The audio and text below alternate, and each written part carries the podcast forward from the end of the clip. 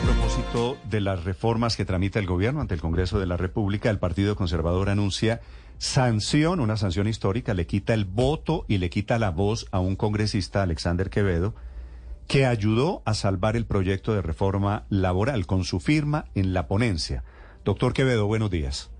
Buenos días, Néstor. ¿Cómo está? Y a toda la audiencia de Blue Radio. Lo, en la práctica, a ustedes lo están suspendiendo, dice la abedora del Partido Conservador, tres meses sin voz y sin voto. ¿Ya fue notificado usted? Bueno, recibí el oficio ayer de apertura de la investigación, pero efectivamente donde eh, está el resuelve, plantea que hasta que no vaya, pues eh, efectivamente a sortirse en las pruebas, pues la decisión no quedan firmes. Es decir, esto tendrá que ir a comité de ética del partido, impugnaremos la apertura de la investigación, daremos nuestros argumentos y nuestras pruebas y seguramente pues van a archivar esa, esa decisión. O sea, lo sanciona, pero no. Exacto, no, eh, sí, fue una alarma, fue, digamos, fue una también una, una mala interpretación y una, y una y una acción irresponsable es decir que ya estaba sancionado, sancionado porque primero no me he notificado y segundo, eh, en el mismo texto que se me envía se habla de que, que, efectivamente podrá haber una sanción de 90 días y 90 días prorrogables siempre y cuando se, se, compruebe que incurrí en la falta de, digamos, de desobedecer o incumplir los, estatutos, del partido. Doctor Quevedo, usted votó en contravía, o bueno, o firmó la ponencia en contravía de, decisiones que ha tomado su partido, el conservador. ¿Por qué, doctor Quevedo? No, Néstor, eh, frente al tema, digamos que usted tiene los mapas con claridad. Frente al tema de la reforma a la salud, hubo bancada el 18 de abril y la bancada ratificó que no acompañaba la reforma eh, como estaba. En ese orden de ideas, si su merced va a la Comisión Séptima, pues he actuado acorde a lo que dijo eh, la bancada en reunión del 18 de abril. En torno a la reforma laboral, no ha habido pronunciamiento de la bancada.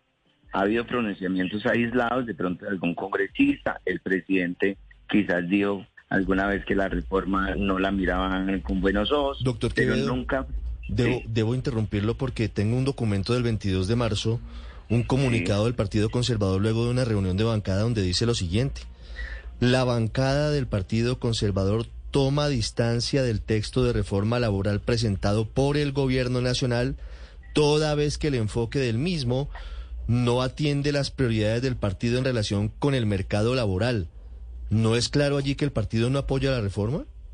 No, no, porque ¿Ah, no? cuando se cuando se define cuando se define, es, ese día que nos reunimos fue para escuchar algunos apartes de un señor experto en el tema, digamos, laboral, y simplemente, eh, de acuerdo a lo que él advirtió ahí, eh, eh, sale el presidente y dice eso, pero no a nombre de la, no es a nombre de la bancada, porque ni hubo votación, ni nos pidieron las opiniones, si, si, si acompañábamos o no. Pero, pero el comunicado, pero el comunicado dice que, pero el comunicado lo firma la bancada del Partido Conservador, no lo firma Efraín Cepeda. No, no, no, no lo conozco. O sea, yo no firmamos la asistencia, pero para que haya decisión de bancada es quiénes están de acuerdo, quiénes no, y si está la mayoría absoluta se define que efectivamente nos apartamos o no acompañamos o si acompañamos. Mm. El mismo presidente lo dijo ayer.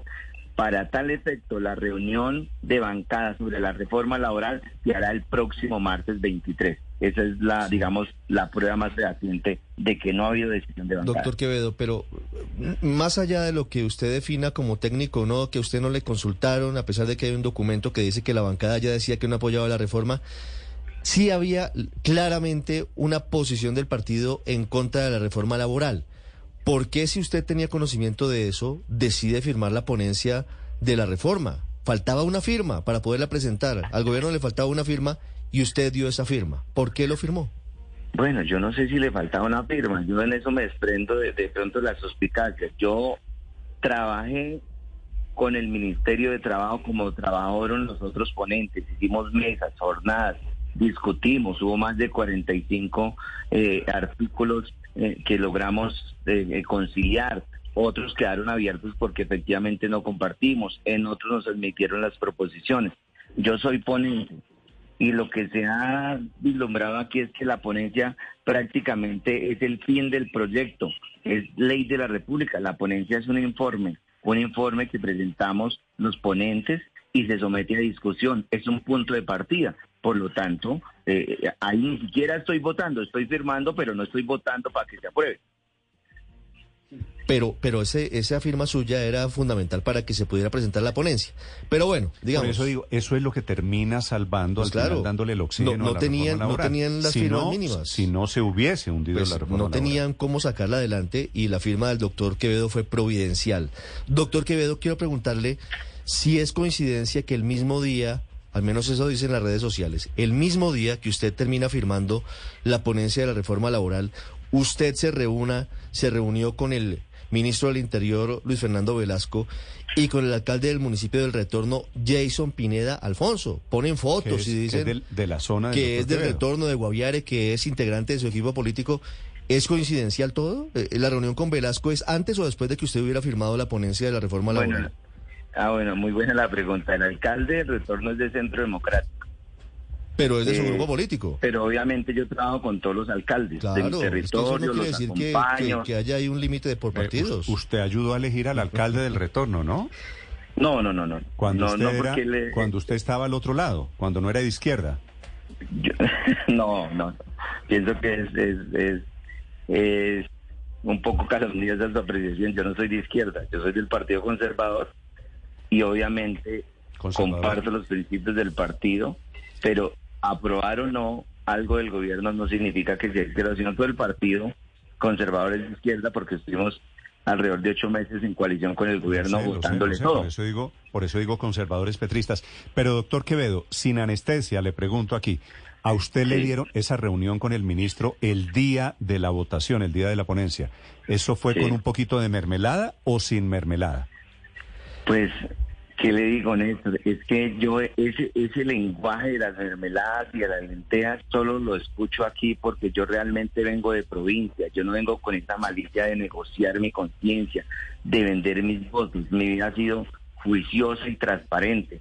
Quizás yo hago todo desprevenidamente sin pensar que la gente está pensando qué trucuñuelas y qué cosas hay por debajo de la mesa pero yo he sido transparente y no he recibido absolutamente nada del gobierno.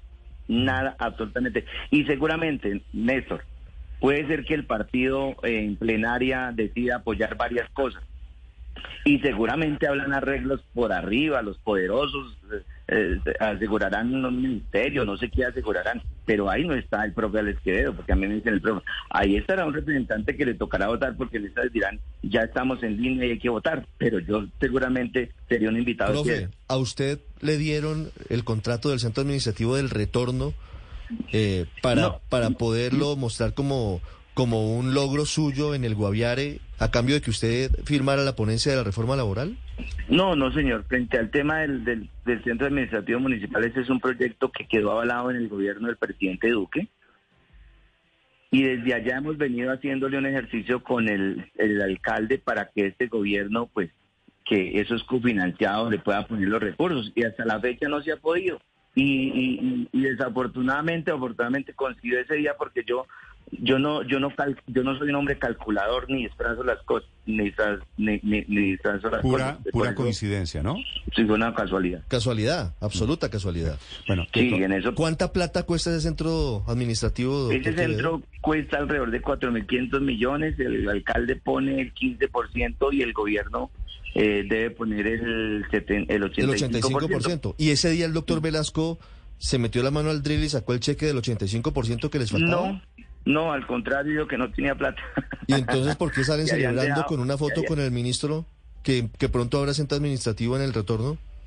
Porque seguramente el, porque el ministro efectivamente dijo que no tenía plata y que iba a mirar a ver si podía resolver más adelante. Doctor, Esa es la expectativa que se genera. Ese, ese centro administrativo allí para el Guaviare, ¿es la obra más importante que reclama la gente? Eh, sí, a nivel del municipio de Retorno sí es una obra muy importante porque le cuento, Néstor, que el edificio donde está hoy la alcaldía, eso era un edificio de Carlos Leder, hace mucho tiempo. Y eso está que se cae, es un edificio de unos seis pisos y, su merced puede conocerlo, le puedo enviar las fotos, eso tiene toda la cablería por, fuera, la estoy, Estoy imaginándome, es decir, usted está tramitando obras para su municipio y me parece perfectamente válido. Sí, señor. Para eso son los congresistas. Pero en vez de estar pensando en educación o en salud para el pueblo, están pensando en el edificio para el alcalde. No, lo que pasa es que también trabajamos con los proyectos que están ahí ya con cumple. Por ejemplo, yo defendí un tema del hospital del, del departamento del Guaira desde que llegué Afortunadamente no ha salido. Y si sale seguramente van a decir, vea, ahí le dieron, a pesar de que estoy votando negativa la reforma a la salud, para buscar conseguir todo, porque pues hay mentes que, que consideran que todos los políticos somos corruptos, ladrones, trocuñuelos, pero yo, yo pues pueden revisar. Yo le decía ayer a un medio, yo tengo una casita que me dio con caja y una casita en Villavicencio que compró mi esposa a través del Fondo Nacional del Ahorro. Eso es todo en 30 años de mi vida pública siendo diputado ocho años y secretario de Educación Departamental, un año y medio. Sí. Los políticos trucuñuelos, me parece que es una buena definición. Gracias, doctor Quevedo, por acompañarnos esta mañana. Néstor, usted buen día, un cordial saludo. Políticos trucuñuelos vendría siendo, Felipe, los que hacen trucos comiendo buñuelo, más o menos. Mm, es que la palabra yo creo que eh, no existe, trucuñuelos pero no está buena. Pero es bonita. No, no, está buena, está buena. Una bonita palabra. Felipe. Es, una, es, una, es una, sí, ¿qué lo, ¿cómo la definió usted en esto para ver si la RAE la los, acoge? Los políticos truculentos, que son truculentos comiendo buñuelo, entonces terminan siendo políticos, políticos trucuñuelos. No, me parece que es una palabra que hay que pedirle a la RAE que acopie porque es nueva en el mundo de la política colombiana. Voy a meterla en el diccionario con la mermelada. Los mermelada, de trucuñuelos lograron aprobar la reforma. No, una maravilla. En el fondo, me parece maravillosa. Es, por un lado, un parlamentario del Partido Conservador cuya decisión favorece al gobierno y que termina sancionado ahora que el conservatismo, por estas magias de la política en Colombia, ya no está en el gobierno y sanciona a los que siguen votando o ayudando al gobierno. 8.13 minutos en Mañanas Blue.